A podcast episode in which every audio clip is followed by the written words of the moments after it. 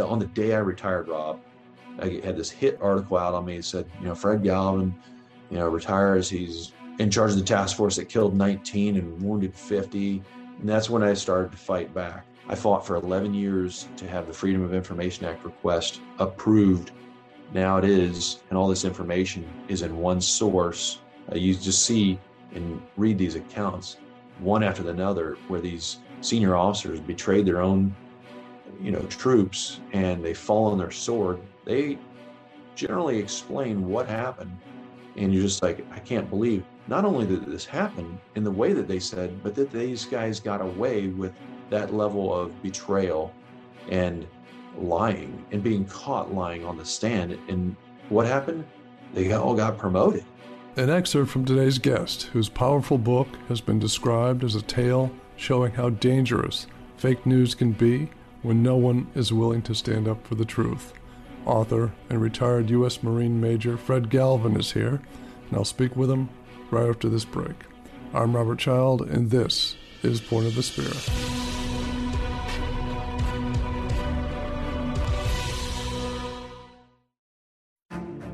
I've just released a brand new documentary you can watch online for free on Tubi, the streaming service from Fox.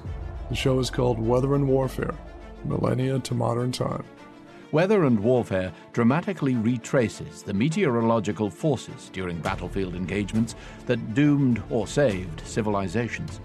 In 1588, more than half of the Spanish Armada, on its way around northern Britain, was destroyed by storms in retreat back to Spain. Napoleon's attack on Russia was stopped cold by winter weather, as was Hitler's siege of Leningrad. Just click on the link in this episode's description to watch on the web or download the app or watch on Roku for free. I hope you check it out. Welcome back. Today's guest served 27 years in the U.S. Marine Corps, beginning as a 17 year old who rose from the enlisted ranks to become an officer. Serving in Afghanistan, Iraq, Kuwait, and elsewhere, he led the first Special Operations Company in the Marines and earned 49 military medals and ribbons, including the Bronze Star. His book is called A Few Bad Men The True Story of U.S. Marines Ambushed in Afghanistan and Betrayed in America. And retired U.S. Marine Major Fred Galvin joins us now. Major Galvin, welcome to the show. Thank you for having me as your guest, Rob. Oh, we're absolutely honored, sir. And uh, before we get into the book, I wanted to know a little bit about your military background.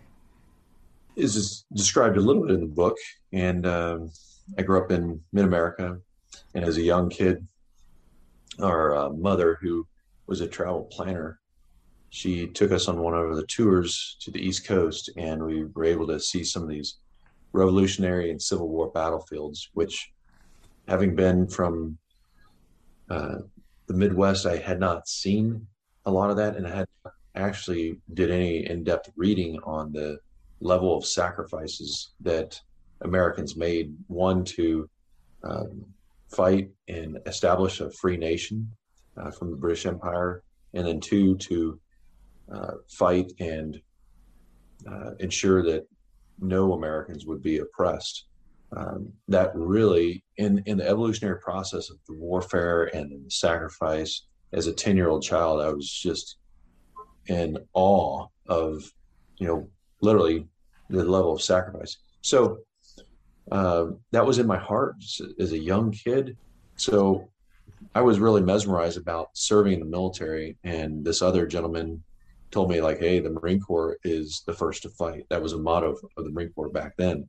Right. And so that kind of led me to uh, joining. It's interesting that uh, the gentleman that told me, "Oh, you should join the Marine Corps." He ended up uh, quitting before he ever went to boot camp. So I took his contract and uh, went to um, boot camp in San Diego. Uh, did my first tour out there in California, and uh, then went to college uh, at uh, the University of California, California State University at San Marcos.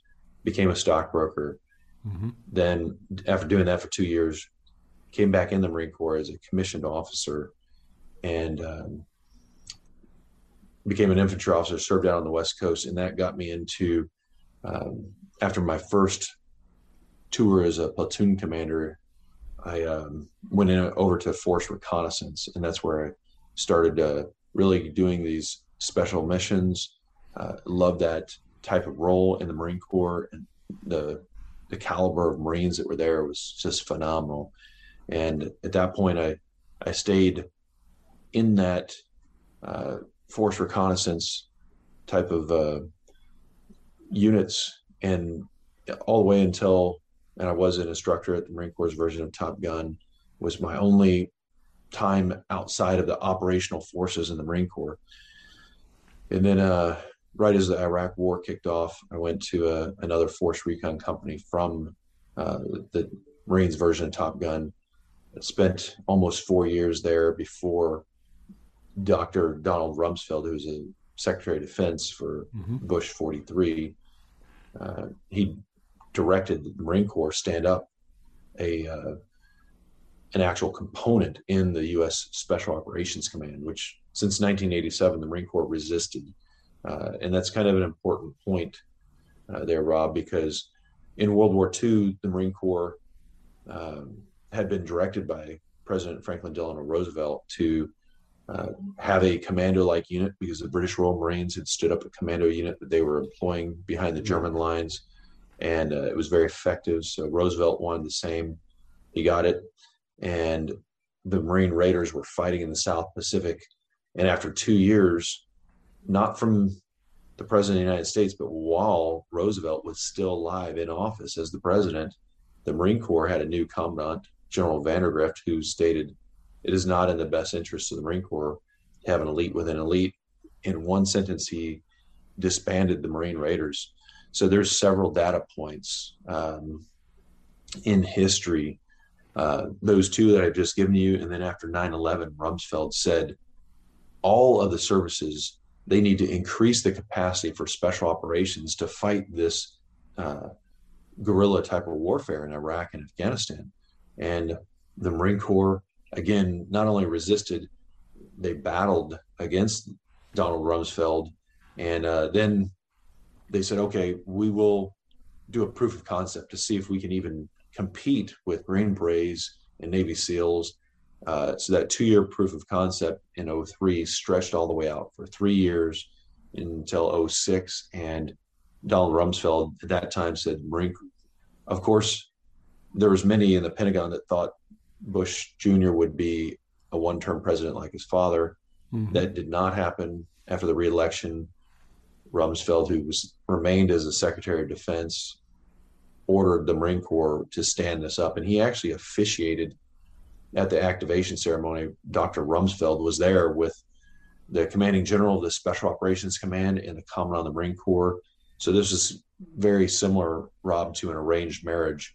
And if you make that comparison, we were the the love child that uh, after the marriage was consummated, we were the first subordinate unit that deployed overseas to combat as a task force. And uh, they, although that whole entire workup was one where I continually asked our general three questions: What's our mission going to be? Who will we be working for? So I can coordinate with their staff and understand how they want to employ us. And then three, what region? Because we had two wars going on, one in Iraq, one in Afghanistan. Some people were hinting that we may be utilized in the Horn of Africa, in Eastern Af- Africa, which I didn't personally believe, uh, but there was some very limited special operations missions going on there to fight terrorism. Um, so I just needed to know how to prepare and equip and train our our unit that had stood up was getting no information. These were weekly conversations I'd have with the commanding general and his staff. Uh, we found out a week after we got on the ship and we deployed, uh, 11 months later, that we were going to go to Afghanistan and specifically Eastern Afghanistan. This was, we deployed in January. Um, what year was that? That was 2007 and every Marine I know loves a good challenge. Uh, however, our situation, you know, we were based out of Camp Lejeune, North Carolina, a little swampland as flat as a pancake, no elevation.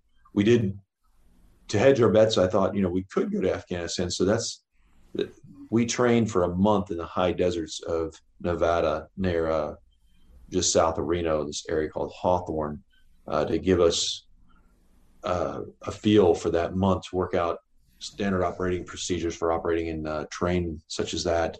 Um, and it was good that we did that in March of 2006 because a year later in February, we early February, we landed in eastern Afghanistan. They put us in the Tora Bora Mountains right there on the Afghan Pakistan mm. border at the Khyber Pass, the most formidable terrain in the world, snow covered mountains up to 14,000 feet.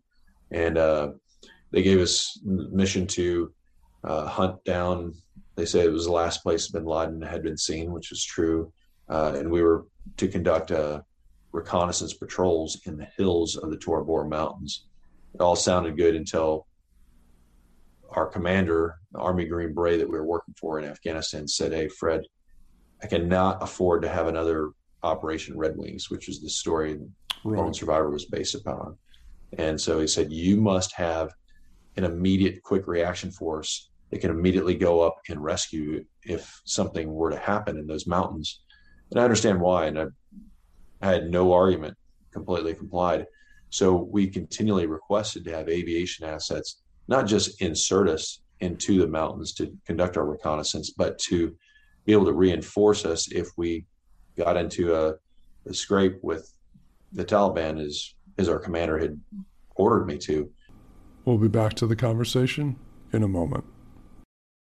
Now let's get back to my conversation with Major Fred Galvin, author of A Few Bad Men.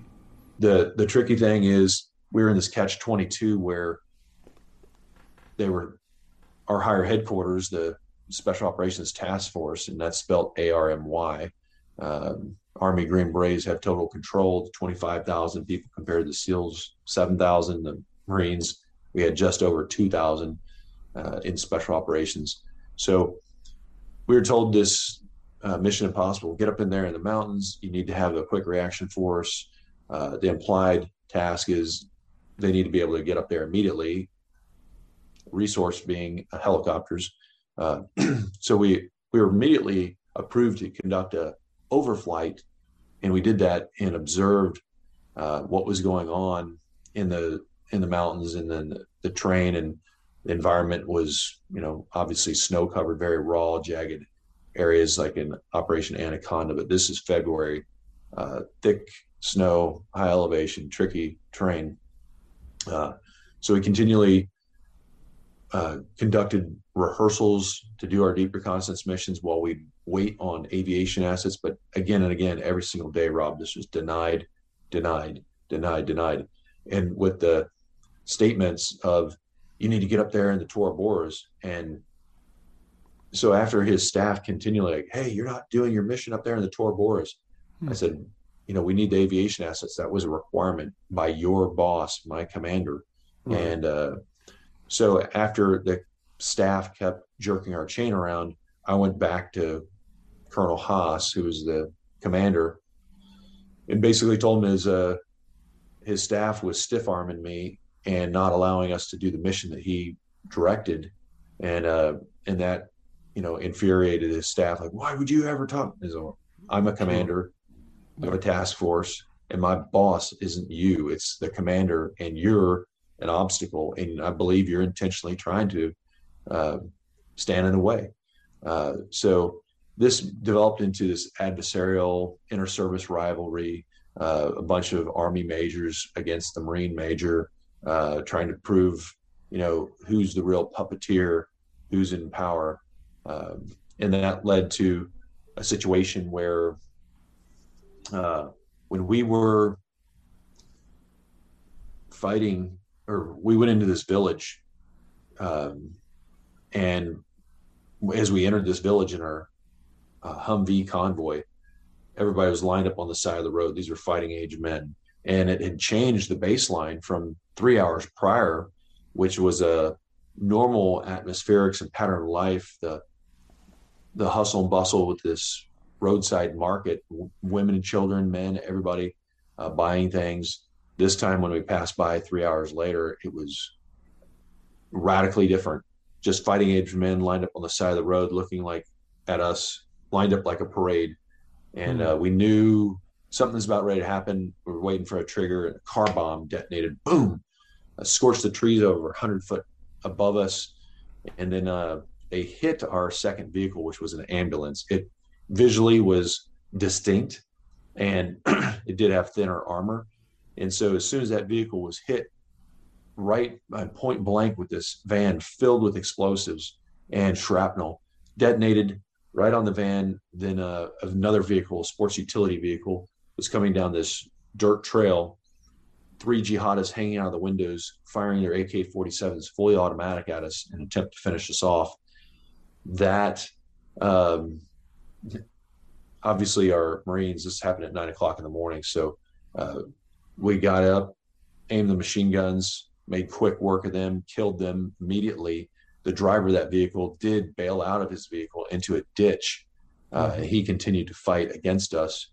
Um, and he actually testified telephonically, video, video teleconference, sort of like what we're doing, from an American base in Afghanistan as a prosecution's lead witness during the trial a year later. Uh, yeah, this is, I know I'm spoiling some of what's in the book, uh, and it's mainly just a tease that you know people are going to shake their head and like, I can't believe that this Taliban fighter who was paid for the three jihadists that were in his vehicle, you know, we paid the equivalent of four years' salary for each one of those uh, jihadists that we killed. Uh, we we paid this terrorist leader, and in the book it shows, uh, you know, the evidence of who this guy was. Uh, I mean, he was a key Taliban leader. Uh, it's just disgusting, and you know, the prosecution thanked him, and you know, just kind of teared up during the, you know, oh, this guy's just a good man so after we made quick work of that vehicle, Rob, uh, we got attacked on the other side of the road, not from vehicles. This was dismounted. These were in a, a riverbed, so they had one echelon that was providing a suppressive fire from a stationary position, while another would bound towards us, and they'd use this mm. leaping and bounding in echelons to advance towards us. Obviously, we're on a road with elevation inside the turrets of our trucks, a little higher. You know, looking straight down into this dry riverbed. So when you got machine guns, the old axiom of uh, Marine infantry is take the high ground, maintain fire superiority, and uh, you know that was quick work. Men stacked them up like cordwood right away, and then um, we were still receiving sniper fire from a hilltop, and they dragged a vehicle across the road in front of us, blocking us in there. This mass mob of unarmed men uh, formed at the front of our patrol, blocking us in the kill zone while we were still we were getting hit with sniper fire. Hmm. So the uh, the sergeant who was in our first vehicle, real tuned in Marine, uh, aimed high above the heads of this mob in front of us, fired his machine gun. That parted everybody like the Red Sea. And after five minutes of being in the kill zone, we assessed that even the vehicle that got blown up was its communication had been damaged. We used hand and arm signals to uh, figure out their status, and then we uh, were able to depart the area. We were going in that village to do a tribal leader engagement. As you've seen, Rob, over 20 years, this hearts and minds counterinsurgency strategy wasn't too effective unless you're unless you're one of these defense firms that like Halliburton, Lockheed, yeah. Boeing, you benefit from a forever war and keeping right. it going.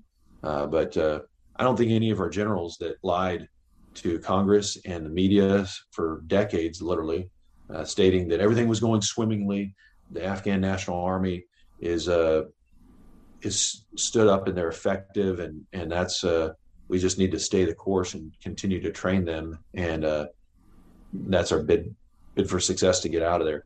Well, we know how that ended. Um, yeah. Those were 20 years of outright lies. Didn't have any return on investment. If these skin, generals wanted any skin in the game, they could have literally sent their brides to a bed and breakfast in Bagram to see how effective that strategy really was. But that didn't ever happen. So anyway, we returned to base. We were back on base 20 minutes after this attack this already had circulated via the first report was in the BBC radio that Americans had killed Afghan women and children.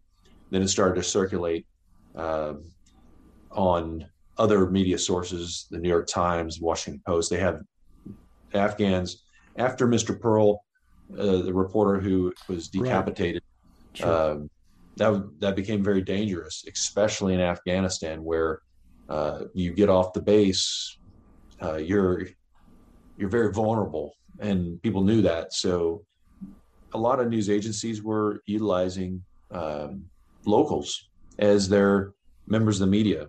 They would give them the bona fides to go out there and report and capture uh, pictures, and and they were their sources. Uh, well, you can imagine how that works, Rob, when yeah. you're in a area that is controlled by the Taliban and there's coercion by a head missing here, some assassinations. Well, the, the Taliban became very smart on how to influence these reporters, which are they would uh they were essentially their stringers. They would go out there and write these stories that the Taliban would use as propaganda, and it went straight unvetted, no fact checking. I mean, people aren't going to go out into a Taliban controlled village and check facts. No. So they just took it at a you know at face value that hey, this is the truth. And so these started to circulate, and this was immediately after we got back on our patrol. Then we had, uh, um, yeah, it got worse and worse.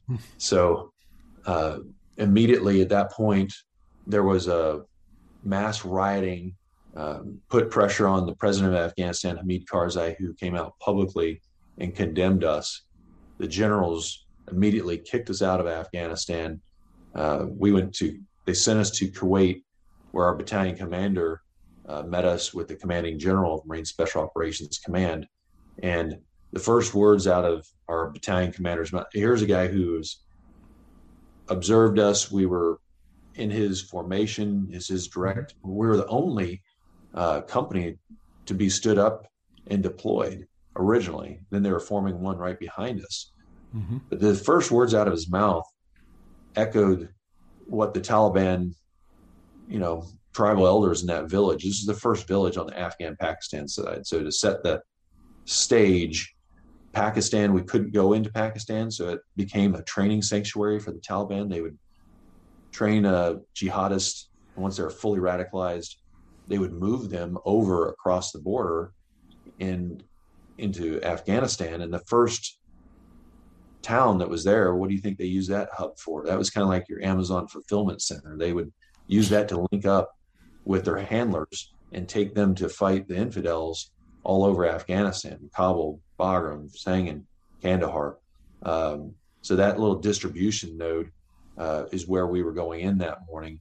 But the tribal elders from that little village, Badi Ko, that we got ambushed at, you know, they started circulating these rumors that the Marines, that there was no explosion from the Taliban. There's no Taliban at all. That the Marines used slingshots with grenades. And this is what the Taliban elders were saying that we manufactured that there was an explosion to to give us justification that we went uh, we dismounted from our vehicles and we went door to door sport killing women and children uh, that we were drunk uh, they said that after we left and fled and shot up vehicles for 16 miles they said then we returned and uh, threatened reporters and covered this up well our battalion commander I don't think he believed this. I mean, he was he was mm-hmm. a very egocentric person, but he was duped because he wanted to believe this. He he had a severe distaste, and I think that was because of his ego and pride. Of hey, this unit is taking the attention off of me. Uh, it was similar to. I'm not trying to preach at you here, uh, but like in the Bible, where Saul hears Saul has killed thousands and David has killed tens of thousands. And, you know, Saul became outraged at, you know, how could my subordinate unit, you know, everybody in the battalion is talking about all this training that they're doing around, around the country with Green Berets and Air Force special operations and all this. And that success just ate him alive for the prior year because he is the battalion commander, the attention, the glory, is his. Right. And um, so when he met us in Kuwait, and I mean, I don't honestly think that you could rationally believe uh, people who knew Fred Galvin knows that we don't leave on a patrol at six o'clock in the morning drunk. That you don't have the commanding officer of this task force with another officer, a Marine captain, and this is in 2007. So right. we've been at war in Afghanistan for six years. People have been killed. I mean, they're using car bombs filled with explosives to burn. And when you've seen and you know the, the result uh, byproducts of that when people are screaming in agony i mean that's psychologically you don't sit there and decide i mean there's not a liquor store around where we're hey everybody let's get some booze and, and let's go door to door now. But our battalion commander wanted to believe that. That's he wanted us to be professionally destroyed. When i say that i mean honestly the the decision that they made if they honestly believed that i was some mass murderer would they mm-hmm. have placed me as soon as they relieved me of command they sent me back to north carolina and they put me in charge of training for the entire marine special operations component so all of the marines for the Raiders? I mean, I mean, if you thought somebody was a mass murderer, would you put that wolf in charge of the hen house? I mean, obviously not. Uh, so that was a decision by the commanding general, uh, who was also there when he, when I they didn't even have the guts to relieve me. They had me go and relieve myself. I mean, they were there, but instead of having the courage, which when somebody's relieved, generally that person is relieved by their superior, and they go out and inform the Marines, this is what happened, this is what we did, and why. Right. Uh, they had the guts to do it. In our case, unfortunately, there was not that demonstration of intestinal fortitude. Uh, they just said, you will go up there and relieve yourself. And uh, anyway, humiliating. I've been humbled many times. Um, I actually take pride in being humbled, not having an ego. So I believe all military leaders should be. Uh, what we do is we defend our country. We're fighting against an enemy. I believe you should have more of a mindset and a leadership uh, ethos that's more aligned to what General Washington was in Valley Forge and in many of the battles where he was realizing you know his strength comes from the Lord, not from himself. Uh, he realized his vulnerable state and the strength of his opponent. Um, when our military leaders act in an opposite type of way, like they are almighty, that puts us in a very dangerous and risky place that we shouldn't uh, we shouldn't be fighting from a position like this. But then it uh, enters into the investigation, and I know I'm getting way ahead of myself, so I'll let you ask the questions. Yeah, no, it's um, you covered uh, you know the first three of my questions: uh, the incident and and the build up and the you know inner division rivalries between the special forces, and that makes sense. But I want to have you back for part two. Okay. So you can tell your story of clearing your name. Awesome. Yours and your unit's name. The book is called A Few Bad Men. Major Galvin, thank you so much for coming on the show, and we'll see you next week for part two. Appreciate it very much, Rob. Thank you, sir. That's it for this episode. Thank you so much for joining me. Next time, the conclusion of my conversation with author and retired U.S. Marine Major Fred Galvin on his book, A Few Bad Men The True Story of U.S. Marines Ambushed in Afghanistan and Betrayed in America. The decision was made to kick us out of Afghanistan. And, and then over a month later, when the investigation was finalized, then we see, uh, you know, when a general makes a decision and a head of a state, Hamid Karzai, condemns us and they kick us out, you know, we've never seen a general in the American Army ever go back and say, oops, got that one wrong. Uh, so the investigation was designed and it stated that seven of us be, they recommended be charged with homicide. A powerful program you won't want to miss. And if you like what you hear, leave a review or a rating or just click the follow button. And be sure to check out our Point of the Spear YouTube channel with bonus video material plus full military history documentaries. There's tons to explore, and I hope you check it out. I'm Robert Child, and this has been Point of the Spear. Music licensed from audioblocks.com. Point of the Spear is produced by RSC Media Group.